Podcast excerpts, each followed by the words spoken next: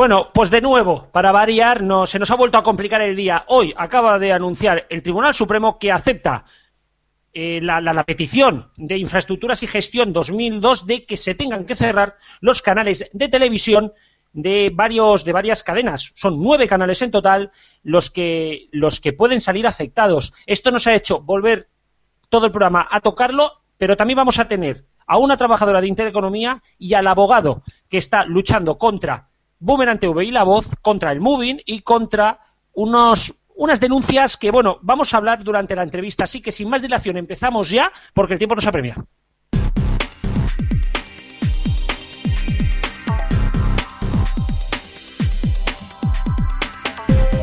Programa número 13 de F de Radio, si antes no nos da un ataque. Aquí estamos los de siempre, por parte de Frecuencia Digital, Francisco Garrobo, por parte de Neo.es, que soy un pesado, pero se escribe con dos es, Héctor Prades y aquí el Menda técnico de sonido, Rubén Mediano. Empezamos, y prácticamente no podía ser de otra forma, con una huelga que se está produciendo en estos días, la huelga de Intereconomía Televisión, que está a punto de concluir su tercera jornada. Los trabajadores de Intereconomía Televisión, hasta un 80% de la plantilla, según fuentes internas, ojo, llevan desde la madrugada del domingo al lunes en huelga reclamando el pago de, en algunos casos, ocho meses de sueldo. Y vamos a hablar directamente con una de, la, de las implicadas, es Trini García, miembro del Comité de Huelga de Intereconomía TV. Muy buenas tardes. Muy buenas tardes. ¿Cómo, cómo analizas, cómo han ido estos tres primeros días de huelga? Pues la verdad que la huelga ha seguido su curso con las protestas que teníamos programadas en la hoja de ruta. Ha habido un apoyo por gran parte de los trabajadores de, la empresa. Puedo decir que alrededor de unos 75-80% de los trabajadores a cada, ha acudido a cada una de las protestas que hemos convocado y por el momento todo de manera pacífica y todo normal hasta el momento. Eh, ¿Tenéis ya, habéis hablado de negociaciones con la empresa? ¿Tenéis alguna, alguna noticia de la empresa? No, por el momento todavía no tenemos ninguna noticia de la empresa. Nos han puesto en contacto con nosotros para ofrecernos algún tipo de propuesta que nosotros podamos eh, dialogar o eh, discutir en asamblea. O sea que no hay noticias, no tenemos ninguna oferta, y, o sea que seguimos, seguimos adelante con la huelga de los 10 días, esperando a que surja esa llamada y que por fin nos, nos hagan una propuesta y nos ofrezcan algo. Eh, Habéis tenido mucho apoyo popular, por lo menos se ha visto en las redes sociales. Eh, ¿Cómo estáis recibiendo tanto de los trabajadores como de la gente? Pues la verdad que agradecemos lo poco o lo mucho que están haciendo los medios de comunicación en las redes sociales. Nosotros tenemos una página en Twitter y en, y en Facebook para que puedan seguir todas las noticias sobre la evolución de, la huelga, aunque sí que nos gustaría que compañeros de otros medios de comunicación sí que, sí nos apoyaran y que salieran en televisiones, en radios, pues que se implicaran en, en la lucha que tienen los trabajadores de Intereconomía. Recordemos que, que, hay algunos trabajadores que llevan casi ocho meses sin cobrar y que el Twitter de, del comité de huelga es huelga InterTV, todo junto, por si queréis seguirlo. Y tenemos un hashtag que es eh, eh, almohadilla eh, huelga Intereconomía TV, ¿vale? Eh, exactamente. Eh, y para finalizar un poco, ¿qué va a pasar? Pues bueno, hoy es el tercer día, mañana comienza el cuarto. ¿Qué acciones uh -huh. tenéis previstas o qué manifestaciones? Vale, pues eh, como todos los días, desde el, desde el inicio de la huelga, eh, nos reunimos todos los días de diez y media a doce y media en la calle Fortune 39, que es donde están eh, las instalaciones, por decirlo así, de los jefes y de la administración. Eh, allí de diez y media a doce y media nos concentramos y protestamos y recibimos todo aquel que se quiera unir a la protesta.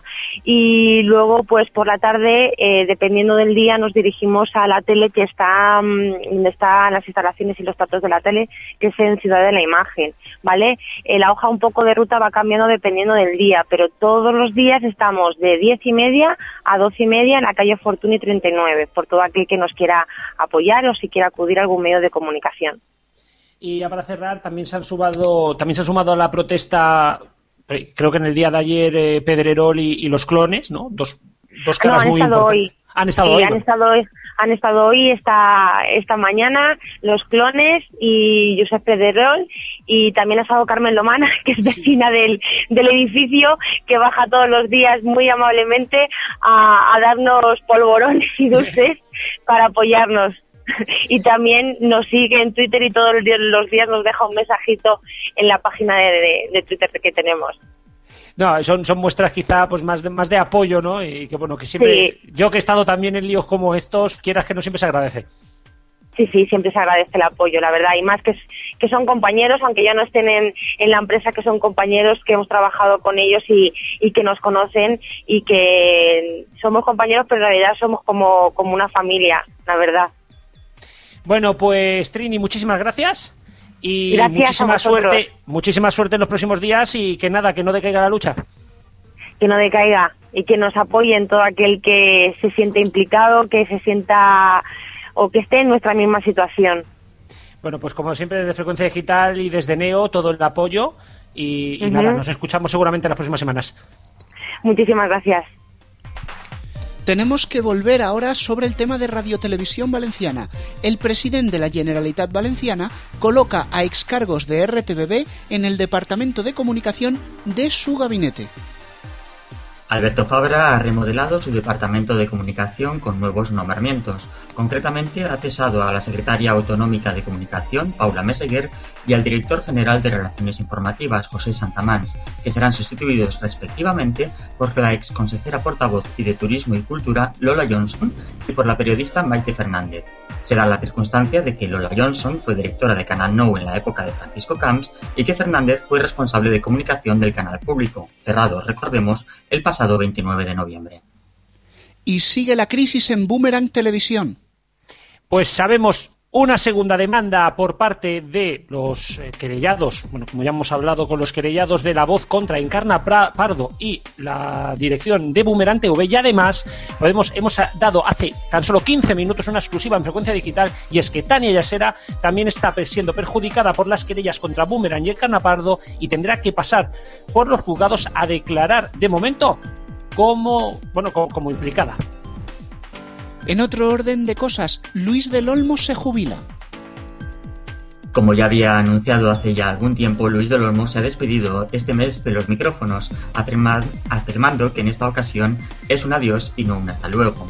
Del Olmo ha estado en la radio durante más de medio siglo. En su despedida no ha querido dejar pasar la, la, ocasión de desear una feliz nueva vida a todos los oyentes que le han acompañado a lo largo de todos estos años en Radio Nacional, la cadena Cope, Onda Cero y Punto Radio. Seguimos hablando de radio, pero esta vez, en vez de una despedida, una llegada. Capital Radio inicia sus emisiones. Y una llegada que esto ya es noticia. Este lunes comenzaron las emisiones regulares de la nueva emisora de radio de temática económica Capital Business Radio.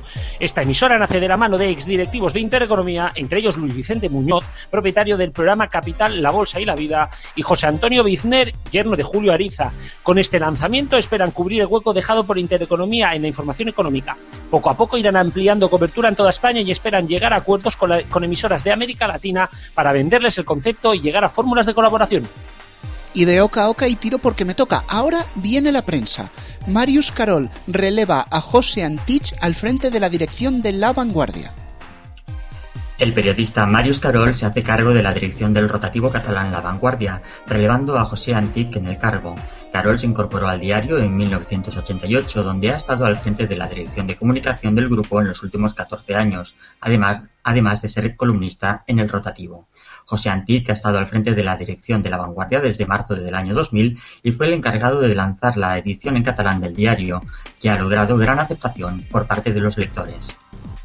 Y terminamos, para que veáis que hay variedad, hablando de móviles, porque ha salido la nota oficial de la CNMC para el mes de octubre de 2013, que sí, como siempre van con un par de mesecitos de retraso.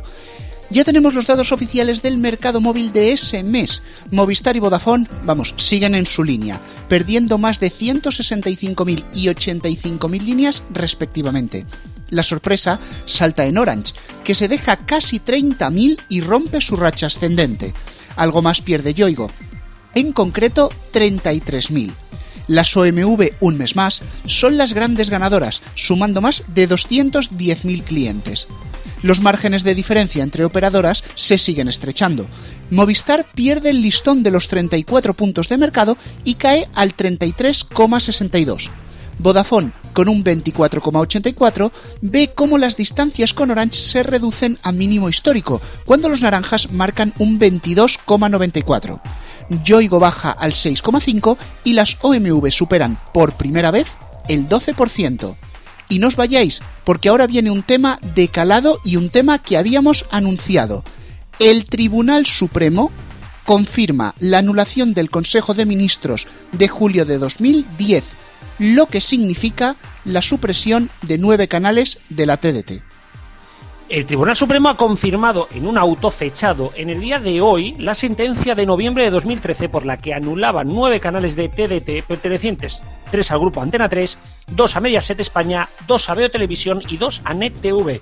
De esta manera rechaza el recurso de UTECA y de los grupos de comunicación que pretendían que no se realizase el cierre de estos canales, así como le da un tirón de orejas al gobierno por no ejecutar antes esta sentencia. Vamos ya a hablar con nuestro abogado, con el especialista de este tema, Alfonso, para que nos haga una primera valoración de esta sentencia, tú que la has podido leer entera.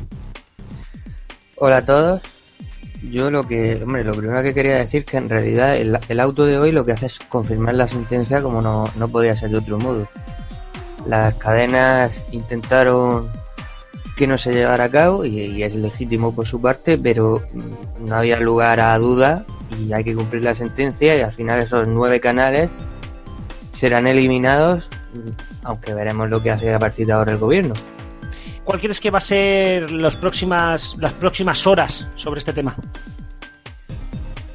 Pues las próximas horas van a ser interesantes porque el viernes hay un Consejo de Ministros y yo creo que el gobierno ya se tendría que pronunciar sobre el tema y no hacer, bueno, aquí podría apuntar que ya el Consejo de Ministros ya se pronunció en marzo pasado diciendo que sí, que iban a cumplir la, la sentencia, pero que daba una especie de, de plazo a, a las televisiones hasta que se liberalizase el dividendo digital. Pero lo que dice la sentencia es que no hay que esperar a tal cosa y que simplemente hay que cumplir la sentencia. En cuanto a los canales que se cierran, tienes, hay informaciones, bueno, hemos, hemos leído ya 3222, ¿no? Eh, pero la sentencia marca, sobre todo, marca fechas y por otro lado marca qué canales tienen que ser. No, vamos a ver. Eh, la ley del jurisdiccional de lo contencioso administrativo lo que viene a decir es que hay dos meses para cumplir la sentencia. Precisamente eso es una cosa de los que dice el auto de hoy, que la sentencia se tenía que haber cumplido antes. En cuanto a, canales, hombre, lo único que se refiere es que cada grupo tiene que eliminar una serie de canales que tú has nombrado al, al comentar la noticia, pero lógicamente cada grupo empresarial decidirá qué canales se eliminan. Y saludamos ya a los abogados de Media Assistance, que son precisamente los que eh, se han encargado de gestionar esta denuncia de infraestructuras y gestión 2002. Así que les saludamos ya. Muy buenas tardes. Hola, buenas tardes. Bueno, ¿cómo valoráis desde, desde el gabinete esta sentencia? Hombre, pues la verdad es que es una satisfacción, entendemos que es eh, favorable y es exactamente lo que, no exactamente, pero sí en la línea de lo que solicitábamos el incidente de ejecución de sentencia. Ya fue satisfactoria la sentencia y ahora lo que decide el Supremo es una solicitud en eh, ejecución de sentencia por la cual eh, nosotros solicitábamos sustancialmente dos cuestiones. Por un lado, que se anulara el acuerdo de Consejo de Ministros allá dictado por marzo de, de este año, de 2013, en el cual eh, se determinaba que efectivamente tendrían que cesar una serie de canales como consecuencia de la sentencia de noviembre de 2012, pero no se determinaban el número de canales que tendrían que, cesar. Y es una de las pretensiones que, teníamos en el incidente de ejecución y que ha sido estimada totalmente por el eh, Tribunal Supremo, en el que determina que son nueve canales los que deben, eh, lo que deben cesar. Y otra de las pretensiones que teníamos es en ese incidente de ejecución de sentencia, que también ha sido estimado en este auto dictado en el día, en el día de hoy, era que ese, podríamos decirlo de alguna forma, regalo eh, que le hacía el, gobierno a las televisiones en el sentido de dejarlas eh, emitir a pesar de existir una sentencia del Supremo que decía que tenía que cesar eh, las emisiones de los canales, en ese acuerdo de, Consejo de Ministros de 22 de marzo de este año se les permitía seguir emitiendo hasta que se culminara la implantación de la liberación del dividendo digital.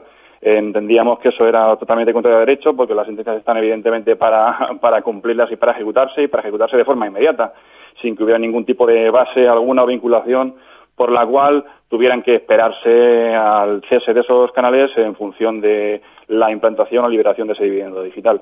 Por lo tanto, entendemos que han sido estimadas esas eh, dos pretensiones sustanciales, aunque nosotros siempre eh, en el incidente solicitábamos incluso que fuesen eh, se reconociese que debían cesar incluso no solo nueve canales, que es lo que ha reconocido finalmente el, Supremo en el auto del día de hoy, sino 17 canales, porque son 17 y no 9 los que eh, finalmente se concedieron sin, sin concurso.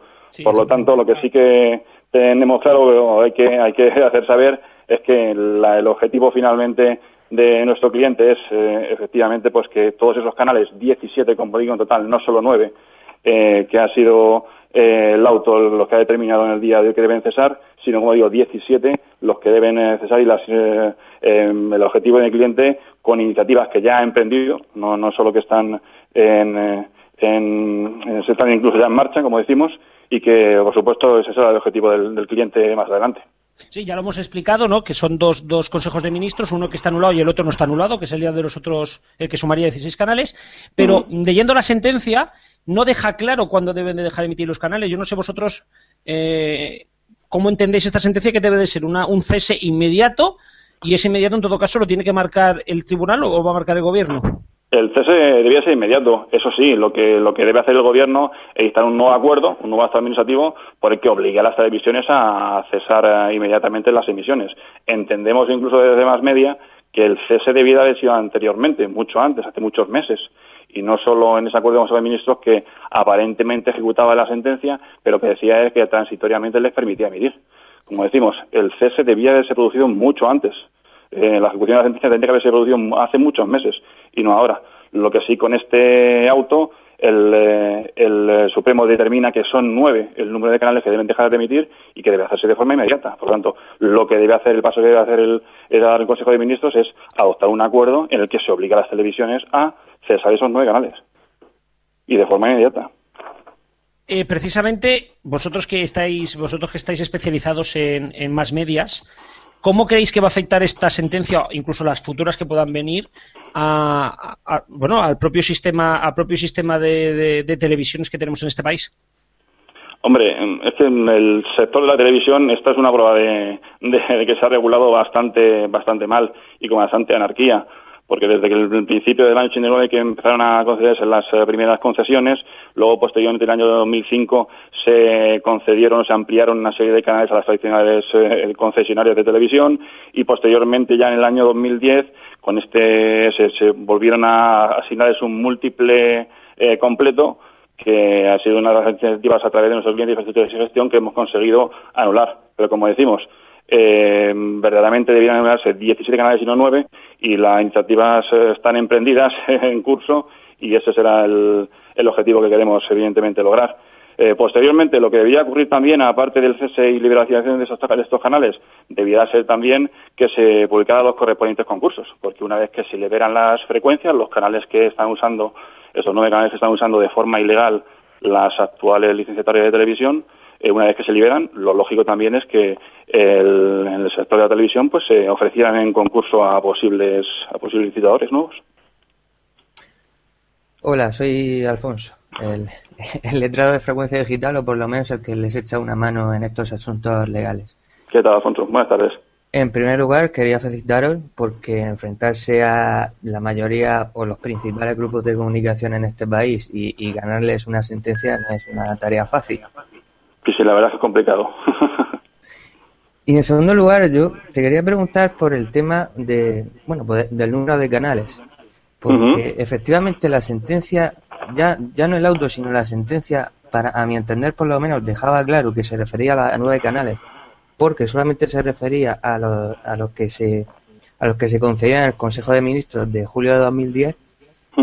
Y lo que decía esa sentencia, si no me equivoco, es que no podía pronunciarse sobre los canales concedidos anteriormente porque vosotros impugnabais en concreto la decisión del Consejo de Ministros de julio de 2010. Entonces, yo, yo ahora te pregunto, mm, ¿vais a tomar alguna medida legal para intentar impugnar la decisión anterior? Pues la respuesta es, es clara. No es que se vayan a tomar unas medidas, sino que las medidas ya están tomadas, es decir, las iniciativas ya están emprendidas y en marcha. Más detalles, evidentemente, no puedo dar porque no tengo autorización del, del cliente, de infraestructuras y gestión que nuestro cliente, eh, pero sí que puedo confirmar que las iniciativas en ese sentido en el que mencionas sí que están, están tomadas, porque como tú puedes comprobar en el auto, dictado, dictado hoy por el Supremo, eh, no entra, evidentemente, a valorar si eh, ese resto de canales desde 9 hasta 17, que son los que entendemos nosotros que deben anularse por estar uh, concedidos sin concurso, esos otros ocho, ocho canales, que sumados a los nueve que sí que deberían cesar ahora y que hacen el total de 17, eh, no entra a decidir si eh, se deberían cesar las emisiones o no cesar, si deberían anularse o no anularse. Porque lo que determina el Supremo, y también ya lo dejó ver en la sentencia de noviembre del año pasado, es que ese tipo de cuestión debería ventilarse en otro tipo de procedimientos, por otras vías. Pero ya digo y confirmo que esas otras vías eh, ya están no, no solo planteadas, sino en marcha. Eso que lo puedo confirmar. Y bueno, para cerrar ya la, la, la entrevista, quería preguntaros, ya sé que bueno, más o menos me ha dado ya a entrever que no puedes decir mucho, pero yo no sé si puedes decir alguna cosilla de cuáles son los siguientes pasos y qué ocurre, por ejemplo, por lo que parece cabe recurso ante, ante incluso, bueno, ¿qué, ¿qué vais a hacer? ¿Cuáles son los siguientes pasos o lo que nos puedes contar para las próximas semanas, meses? Hombre, en un principio eh, tenemos que dar un mínimo tiempo para ver si efectivamente una vez dictada esa sentencia y que el Supremo obliga a que cesen eh, ya un número concreto de canales, en este caso nueve, ver si el, Consejo de Ministros en los próximos días pues un acuerdo en el que no solo eh, se habla de acatar la sentencia, sino que efectivamente hay que ejecutarla y ordenar a las televisiones pues que cesen efectivamente los canales. Si no se hace, evidentemente eh, será incumplir de nuevo una resolución judicial igual eh, con el mismo valor que tiene la sentencia, porque se ha dictado en un auto, pero igualmente hay que hacer cumplir eh, las resoluciones judiciales. Si desde luego en los próximos días no observamos que no hay ningún tipo de actuación por parte del Consejo de Ministros adoptando las decisiones oportunas para que cesen los, los canales, pues por supuesto que de nuevo volveríamos a recurrir al Tribunal Supremo para obligarle efectivamente a que ese cese de una vez por todas sea efectivo. Pues bueno, muchísimas gracias. Eh, primero de todo por, por este atropello que os hemos hecho a los abogados de, me- media, de más media assistance y que bueno nos habéis dado esta entrevista. Agradeceros la entrevista y nada, eh, nos bueno seguramente sabremos más de vosotros en las próximas semanas. Así que muchísimas gracias. Un saludo para vosotros, gracias.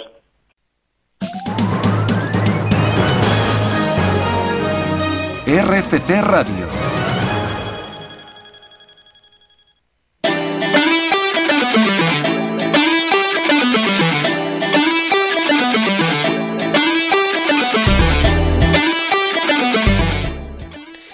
Bueno, ahora tendríamos que estar comenzando la tertulia. Es así, ¿no, chicos? Y digamos que a veces la, la técnica, pues, pues no acompaña. Es lo que hay. No sé, no sé, diestro, tú como. ¿Todo lo que has explicado ha servido para algo? Mm, básicamente para nada. para nada. Porque luego en gobierno lo que salga a los huevos. Bueno, deciros, son las 9.22, estamos regrabando, ¿por qué? Porque se ha perdido la tertulia, no pasa nada, son cosas del directo, a veces los recs pues, pues no acaban de entrar, y, y bueno, pues se ha perdido. Quien no haya escuchado en directo, eh, esto, aquí, Rubén, todo el No, mundo tiene que aprender una lección, hay esto- que escucharnos en directo, no grabado. Esto básicamente es el ajo y agua. El que se lo haya perdido, pues ah, joder, se tocan. Pues Y eso. bueno, a ver, entended que nosotros aquí tenemos unos sistemas de grabación eh, totalmente profesionales. Pero es que, claro, resulta que al, al conversor del alternador le ha fallado la trócola. Entonces, claro, eso ha creado una reacción en cadena con el refrigerador y el sistema de aire acondicionado. Entonces no graba. Tengo un par de neuronas que acaban de vomitar y todo. Eh, Si no he vomitado yo durante el programa, tú no vomitas. Es ilegal. Exacto. Es que hemos dicho durante el programa, mm, yo creo que Alfonso esto seguro que nos puede que nos puede decir si jurídicamente es cierto que es ilegal que se nos muera el técnico de sonido. Sí, sí, en nuestro caso sí, porque si no nos vamos a ver desamparados. Y lo que quería decir también es que siempre, eh, la- los pobres oyentes siempre se quedan sin escuchar lo mejor. Hoy se han perdido si no la han escuchado en directo, un, buen, un gran programa. Y se ven también los deluxe, que son los mejores del programa. Exacto, de eso hablaremos en Navidad. Eh, ahora lo que vamos a hacer es poneros para que escuchéis el audio de la entrevista al abogado que está llevando todo el tema eh, contra la voz. Y Básicamente, también, eh, os vamos a plantificar todo lo que hemos podido salvar del programa. Ferrobo, lo puedes decir en más corto. Exacto. Pues eso, en la entrevista y también el sonido de Palaciego, que, que bueno, va a sonar con todos los sonidos de fondo, así que, que bueno, os dejamos ya con ello. Vamos, que esto es un desastre que lo hemos intentado apañar.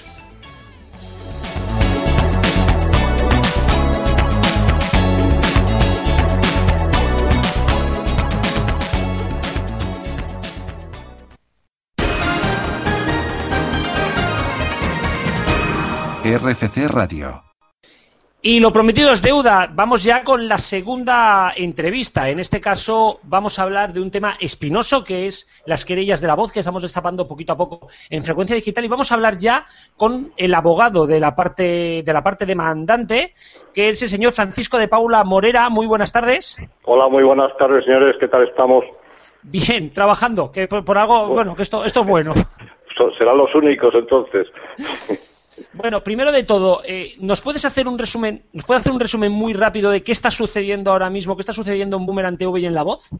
Bueno, la situación en estos momentos, eh, eh, que viene atrás, viene de hace unos unos meses, eh, surgió por un escándalo con uno de los con uno de los patrocinadores que sucedió en Barcelona y entonces se abrió una investigación y resultó pues que eh, nos encontramos con algo inesperado, que era una serie de delitos graves eh, relacionados con el tema de tráfico de, influencias, eh, en el que estaba incluso metido el señor Artur Mas, el señor eh, Trías, alcalde de Barcelona, y que además pues tenía que ver con asuntos financieros turbios, dinero sucio, etcétera, etcétera, etcétera, y todo ello propició el que se, se interpusiera una querella ante la Audiencia Nacional, bueno, por cuestiones de territorialidad y de, y de especialidad en cuanto a este tipo de delitos.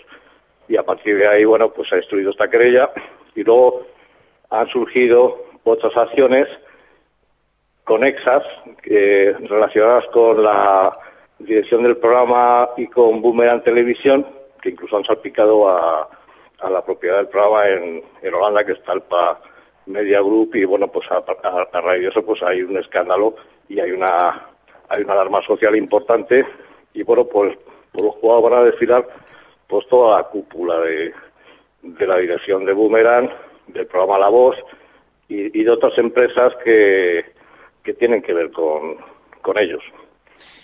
Eh, ahora entraremos en el tema de los, de los trabajadores, pero bueno, has hablado de que incluso estábamos hablando de, acciones delictivas que incluso estaban relacionados políticos catalanes. ¿Podrías concretarnos un poquitín qué es lo que ha sucedido? ¿O no puedes hablar, no sé, no sé si puedes hablar del tema? Bueno, yo puedo hablar hasta donde, hasta donde llega mi secreto profesional, como es lógico, que, que me afecta igual que a ustedes. Y, y, entonces, eh, teniendo en cuenta además que este tema, por su dimensión, y por su envergadura y por su alarma social y por su importancia. Eh, es un tema que está pendiente de que se acuerden una serie de medidas cautelares que podrían incluso desembocar en una serie de detenciones, intervenciones de empresas, eh, bueno, todo lo que ustedes están acostumbrados a ver en televisión y que estamos pendientes de que se decrete el secreto sumario, con lo cual yo puedo hablar hasta hasta cierto punto. Es decir, hasta donde es público hasta ahora y que es el contenido de la, de la querella. Lo que es la, el impulso procesal, que lo hace el Ministerio Fiscal, eh, pues yo ahí no puedo entrar porque debo, debo respetar eh, las decisiones de, de las autoridades judiciales y, que no sé exactamente a dónde van a, llegar. ¿eh? entonces, pues yo ya le digo quién está implicado, la naturaleza de los delitos cometidos y, la situación procesal actual. A partir de ahí, el tema se puede complicar muchísimo y, bueno, yo le puedo decir que, pues en mi despacho pase la, la, las oficinas del INEM, porque aquí tengo una cola de periodistas que, mire usted, eh, en vez de llevar la gorra para atrás, como los que están en el INE, pues lleva una cámara encima del hombro. Después la gente está muy interesada en saber qué ha pasado ahí y quién está implicado, ¿no? Y efectivamente, pues hay, como usted bien ha dicho, autoridades eh, políticas de, nombre, que además, bueno, pues están en candelero en estos momentos por otras cuestiones, ¿no? ¿Y a dónde puede llegar esto? Pues, pues no lo sabemos, porque una investigación penal a través de la Brigada de Delitos Económicos, pues nos podemos encontrar con muchas sorpresas.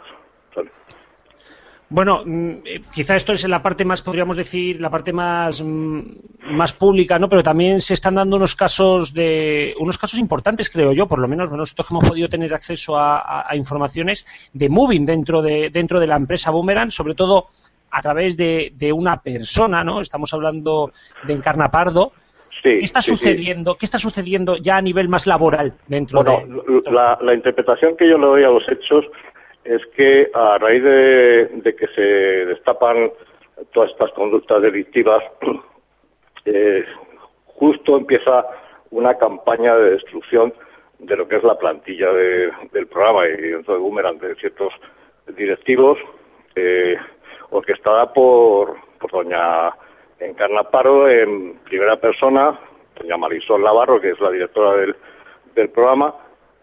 Asimismo, eh, dentro del Consejo de Administración de Boomerang, pues las, las personas que más eh, han atacado son, son don Pedro Ricote, don José Abril y, y el que es presidente del el secretario del Consejo, el abogado Tendero Soto. Bueno, esto es, una, es un mecanismo de defensa que a la, que a la luz de, del conocimiento de estos hechos, pues lo que han hecho ha sido cargarse a todos los que podían eh, inquietar a, a Boomerang Televisión y violentar la firma de la tercera edición del programa, porque hoy, hoy precisamente es la última gala en directo y, y la firma para el año que viene, pues la tercera edición con, con la sociedad holandesa, que asimismo pues también aparece implicada en los hechos, de alguna manera.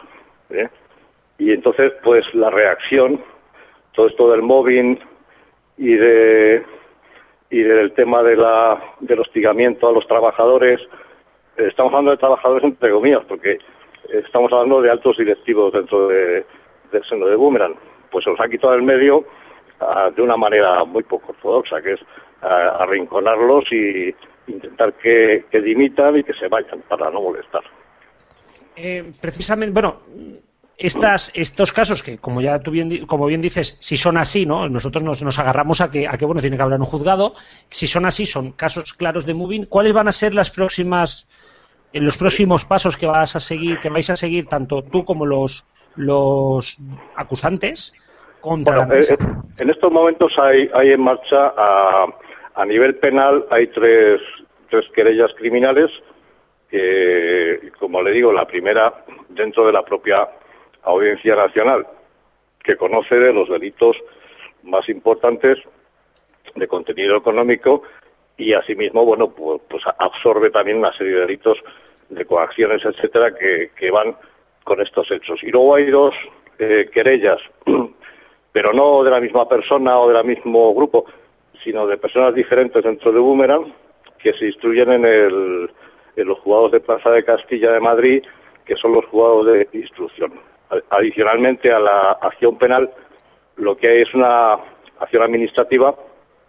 Se ha interesado por los hechos la administración de trabajo, la, perdón, la inspección de trabajo, eh, la, agencia tributaria, eh, a colación de que se ha descubierto, pues que eh, en los programas de, de la voz, pues eh, actuaban artistas, permítame entre comillas, sin papeles de nacionalidad extranjera, que lo, lo cual está no solamente prohibido por la legislación española, sino además pues eh, por el propio contrato que tenía Boomerang con, con Tata Media Group. Y adicionalmente a eso también eh, existen unas, eh, unos derechos mm, de los trabajadores que todo eso también está en marcha en el, en el orden social, dentro de la jurisdicción social. Es decir, lo que tienen estos señores ahora encima de la mesa, pues son yo diría que ocho o diez procedimientos contra, contra ellos que ya veremos cómo despuntan en el futuro. Eh, entendiendo de que esto tienen que hablarlo los juzgados y que ni usted ni yo somos nadie para poder opinar. ¿Qué piensa que puede suceder de aquí en adelante con estas demandas? ¿Hasta qué punto podríamos llegar respecto a Boomerang, ¿no? Que tenemos que decir que es una de las una de las eh, productoras más importantes de este país, ¿no? ¿Hasta qué punto puede llegar la situación? Bueno, no solamente Boomerang eh, afecta a Boomerang, porque en el de momento en el eh, en la instrucción de la Audiencia Nacional, de momento hay 21 imputados y hay como 5 o 6. hay, hay, hay unas 10 empresas también implicadas en los temas temas, como ya digo, muy turbios, que incluso se ramifican por los paraísos fiscales del Caribe norteamericano, en fin, las Islas Caimán, bueno, y, ahí usted haga la interpretación que quiera hacer. Esto parece político. sí, porque ahí ya estamos hablando de, un dinero de, de, dudoso origen y de dónde ha venido, etcétera. Bueno, eh, entonces su pregunta es qué, qué puede pasar. Bueno, de momento lo que va a pasar de forma más inmediata eh, es que van a desfilar eh, uno a uno y se van a sentar en el banquillo pues a, declarar y a defenderse. Vamos, ya están de hecho citados, por lo cual eh, pues tendrán que, que esgrimir su defensa y justificar los hechos. esto es la primera fase, pues lo que se llaman diligencias preliminares en cuanto a que se toma declaración a los imputados y luego, pues lógicamente yo como director, como director del procedimiento iré pidiendo eh, que se practiquen diligencias de instrucción, pidiendo documentación, etcétera, etcétera. Y todo esto, el fiscal, a su vez, que va independientemente a, a, mi, a mi actuación, pues tiene la libertad y el, el derecho y la obligación de pedir eh, toda aquella, todas aquellas diligencias que puedan eh, esclarecer los hechos o corroborar o, o aquello que se dice en la, de la demanda. Bueno, todo esto, adicionalmente a los imputados, pues yo le puedo decir que en el caso de la Audiencia Nacional, pues hay como 140 perjudicados,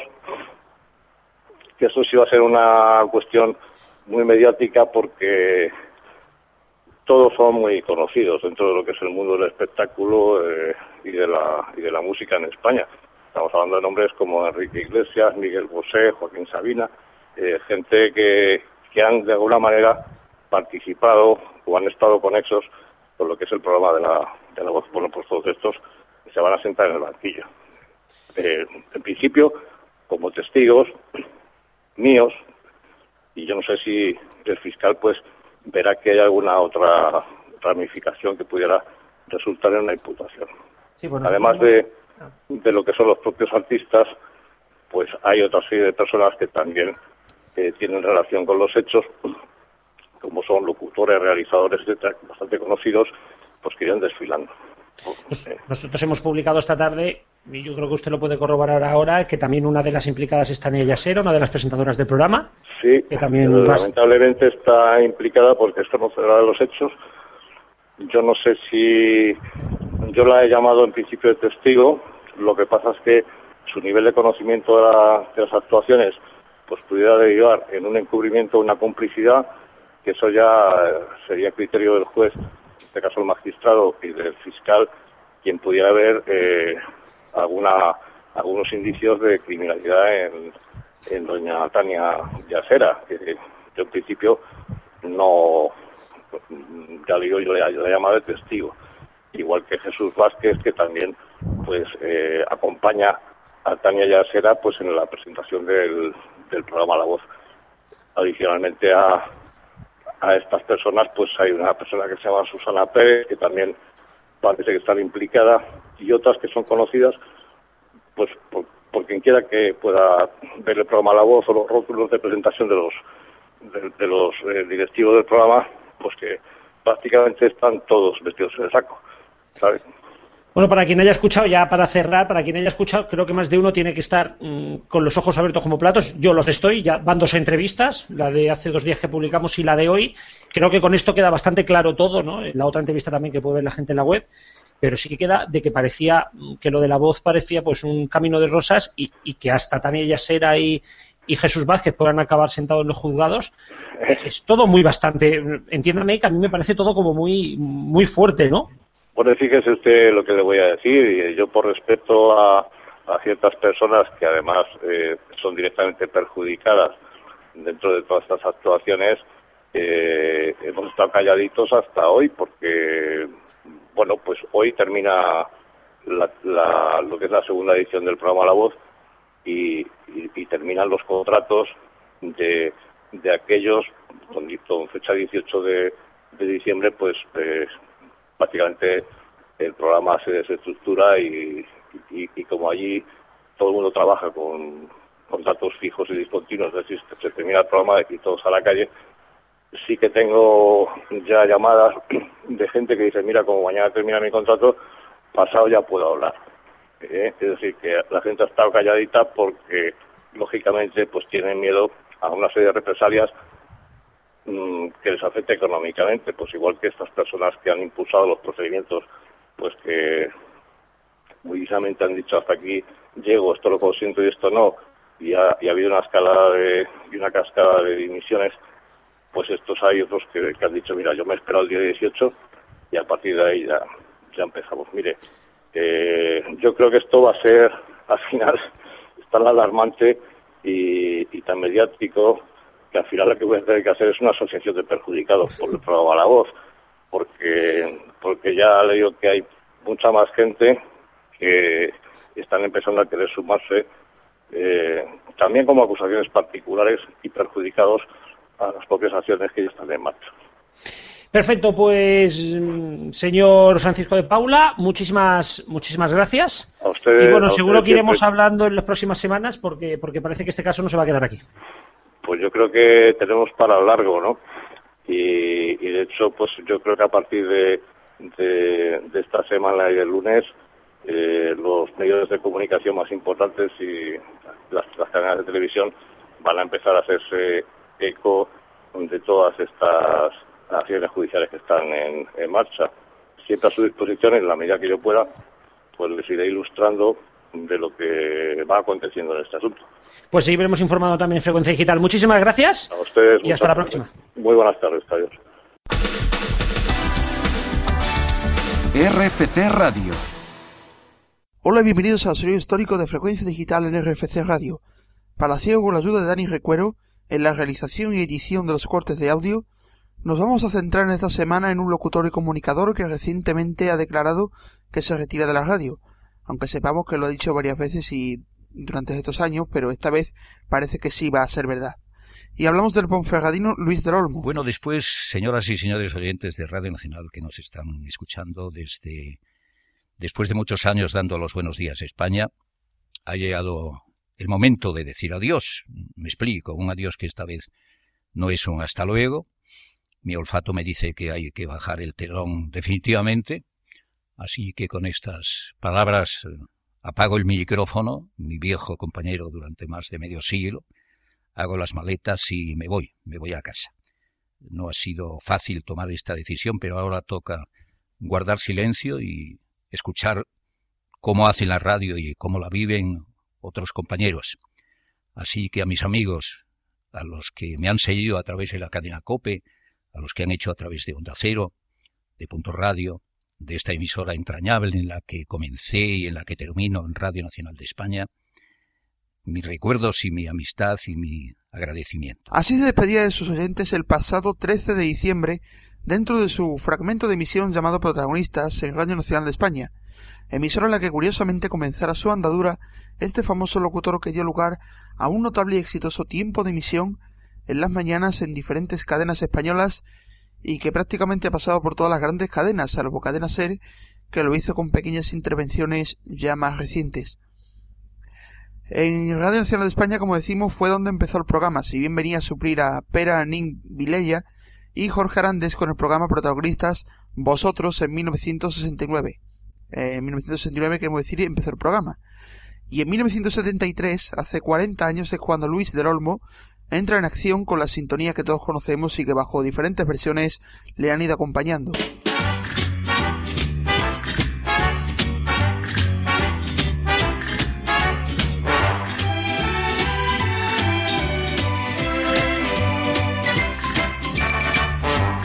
Como dato curioso, esta sintonía también fue la de la serie Crónicas de un pueblo de Antonio Merced. En los años 80 se marcha la cadena Cope, en 1983, en ese tiempo Radio Popular, e inicialmente en Radio Miramar de Cataluña, que fue la asociada Cope en la zona, y posteriormente en el ámbito nacional, prosiguió con el programa Protagonistas Vosotros, desde las 9 de la mañana, ya que antes, durante un tiempo, estuvo el andaluz Tico Medina presentando parte informativa en la emisora. Buenos días España, les habla Luis del Olmo. Desde Radio Miramar de Barcelona y a través de las 45 emisoras COPE, Radio Popular, bienvenidos... En esta grabación podemos apreciar cómo hace 30 años entró en Cadena COPE. Aunque más que una presentación, será un bienvenidos de nuevo, puesto que ustedes, me consta, les conocen bien. En esta etapa de la COPE no podemos olvidar el precedente de otra sección posterior a Onda Cero que comentaremos, el Estado de la Nación, donde de forma satírica se comentaba sobre los hechos cotidianos de la sociedad, con intervenciones de Antonio Mingote, Chumi Chúmez, Luis Sánchez Polac, Tip y Alfonso Usía. Buenos y típicos días también para don Luis Sánchez Polab, representante del partido Espaladín, don Mangalofa. Señoría Ti, buenos días, bienvenido. Buenos días, Gila. Qué alegría me da verte. Ya has llegado de Argentina, de allá de la Pampa Verde. ¿Cómo hueles a churrasco? Y a la calle de Corrientes. ¿Cómo hueles a pistacho? Gila, ¿cómo hueles? Y siguió en esa emisora hasta el año 1991, donde entra en Onda Cero a hacer la segunda franja de las mañanas. En la primera estaba el programa Al Día y aquí es donde prácticamente se consolida durante la década de los 90 y parte de los 2000. Además de la clásica sintonía, en este caso la versión de Cliff Richard, se hizo otra canción que cantaron muchas personalidades, entre ellas José Luis Perales, pero también Ana Belén, e incluso un coro de carnaval de Cádiz. la radio del pueblo, las mañanas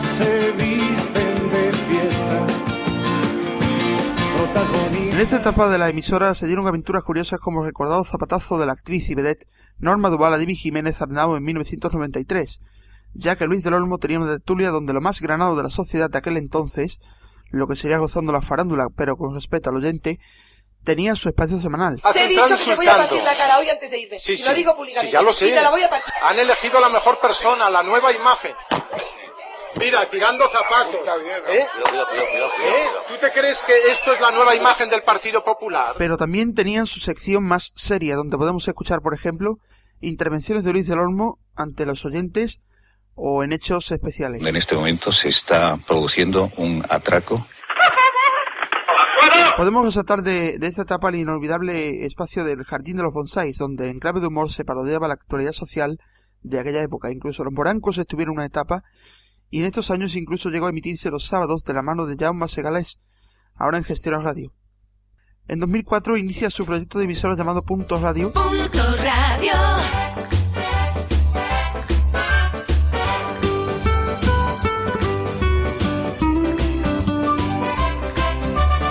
Y es aquí donde gran parte de su última etapa, en esta etapa queremos decir sobre todo a partir del 2011 con el cambio a ABC a Punto Radio, entraba a partir de las 10 de la mañana, dado que dividió el mismo entre la tertulia y la información seria.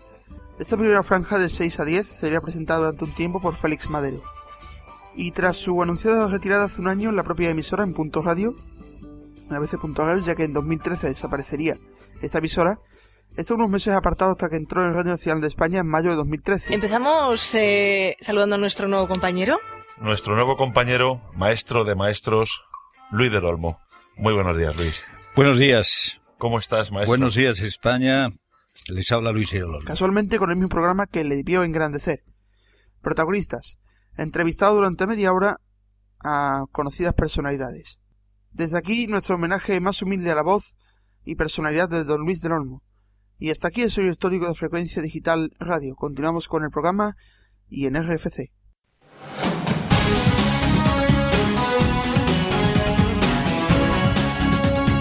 RFC Radio. Recupera la pasión por la radio.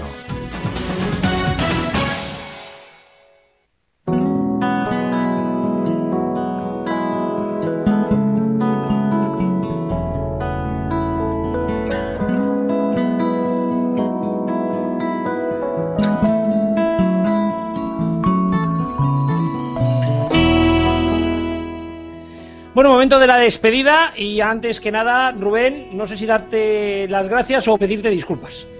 Pues mira, para mí más bien me puedes dar hasta el pésame, porque creo que de esta acabo muerto.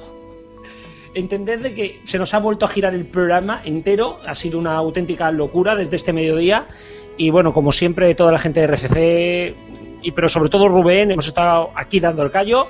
Hasta el último sacar- minuto. Hasta el último minuto, nunca mejor dicho. Hasta el último minuto dando el callo y se ha hecho lo mejor que se ha podido. Primero vamos a escuchar a Radio Chip y ahora os contamos que vienen, vienen unos días interesantes. Hola Chiscu, hola Rubén. Estaba yo el otro día pensando que a lo tonto a lo tonto resulta que me trago como tres programas de la 2 asiduamente. El Saber y Ganar, que presenta un ex radio, como Jordi Hurtado, el programa de uno de Radio 100%, Juan Carlos Ortega, que se llama La mitad invisible, y sobre todo, el que jamás me pierdo, así me aspen, es el de Cachitos de Hierro y Cromo, que presenta Virginia Díaz, la de 180 grados de Radio 3. Queridos jefes de la 2, es que estaba yo mirando estos programas que tienen en común sobre todo estos dos últimos, que están curradísimos, que son originales, que no están supeditados a audiencias, son programas que podríamos decir que salen del alma y que además nosotros lo notamos. Ese Juan Carlos Ortega escudriñando la parte que envuelve y que nadie nos cuenta de obras de arte de cualquier tipo, o esa Virginia Díaz eh, y su equipo de Radio 3 seleccionando y comentando cada uno de los cachitos de cinta cuyo nombre, el nombre del programa, viene dado por una canción de Kiko Veneno que te atrapa. Me gustaría que la 2 siguiera esta política de tener programas con alma, programas hechos con gente que quiere contar algo, programas con un fin nada postureico y programas que podríamos decir que son algo frikis, cultura popular, cultura cercana, nada demasiado elevado, nada excesivamente pretencioso, nada especialmente lejano o extraño y que además es entretenido. Me gusta que los programas tengan alma y que además estén currados. No sé si tiene que ver algo la unión entre radio y tele, entre dejar hacer a la gente que sabe y tener ideas brillantes, no lo sé. Para Reyes me pido que dejéis hacer programas a este tipo de gente. Este tipo de gente que crea programas y se curra ideas. Me gusta la tele así. Y no porque vengan de la radio, aunque igual tienen algo que ver. Me pido un programilla de estos más para 2014 porque juro que este año hemos sido buenos.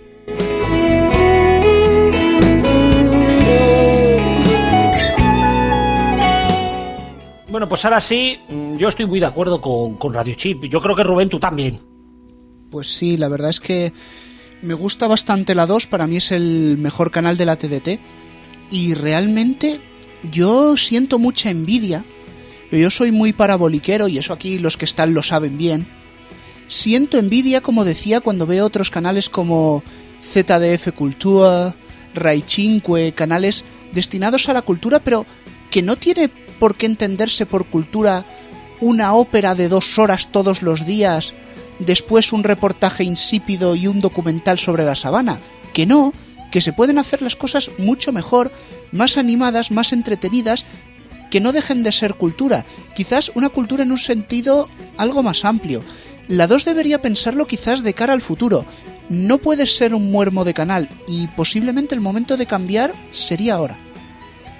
Exactamente, veremos, veremos qué nos traen los Reyes, precisamente como ha pedido, ha pedido Radio Chip, porque entendamos de que la cultura, a mi parecer, también va mucho más allá.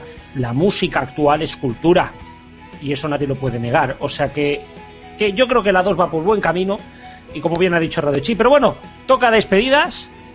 Rubén, eh, vamos a explicar rápidamente qué va a esperar en los próximos días. Ah, pero va a haber algo. Sí, va a ver, va a ver. ¿Qué pasará Ah, el perdón, perdón, El- perdón, perdón. ¿Qué pasa el viernes? El viernes sí, el Consejo de Ministros da una sorpresa, no descartamos hacer programa en directo, 8.30 RFC Radio y haríamos una especial. Eh, ya digo, sí, el gobierno hace algo más que decir esto va para largo, ¿no?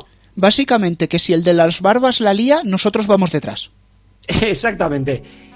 Siguiente programa tendría que ser el día de Navidad, día 25, así que en rigurosísimo directo. Exactamente, vamos a comentar lo que ha sido este primer cuatrimestre del año. Vamos a hablar de tele, vamos a hablar de radio y de cosas del programa. Bueno, sí. Cosas que pasan, cosas que no pasan y cosas que a lo mejor no tendrían que haber pasado. Exactamente. El día 1 de enero también nos tocaría. Vamos a seguramente a tener una sorpresita y volvemos el día 8 ya en directo. Esto es como, como la voz, ¿no? Vamos hacia los directos. Bueno, pues volvemos el día 8 ya en directo y vamos a tener una entrevista, está por terminarse de cerrar, pero vamos a tener una entrevista muy especial. Una mujer que su apellido tiene un elemento inerte y que además va a estar en las mañanas de una radio que suena muy ¿cómo diría Rubén? ¿Melódica? Hombre, melódica, melódica, ¿qué quieres? ¿Que empiecen a poner discos de los Beatles? Pues no estaría mal, no estaría mal. ¿eh? Sería, sería un, un buen un buen contenido para esa radio. Pero vamos, Ahora como, sí, como des más pistas de la entrevista, ahora sí, Rubén, muchísimas gracias. Pues nada, chavales, recordad que la música que suena en este programa toda es Creative Commons. La podéis bajar, la podéis compartir, etcétera, etcétera. Me enrollo mucho, lo digo todas las semanas. En cuanto que esté el podcast o lo que ha quedado de él, podéis ver la lista. Exactamente, y sin más, nos escuchamos, como ya digo, este viernes, espero que no, de verdad, pero si no, nos escuchamos este viernes, pero sobre todo nos escuchamos el día de Navidad, el día de Año Nuevo y volvemos después, el día, bueno, dos días después de Reyes. Así que Rubén, Pues nada, nos vemos.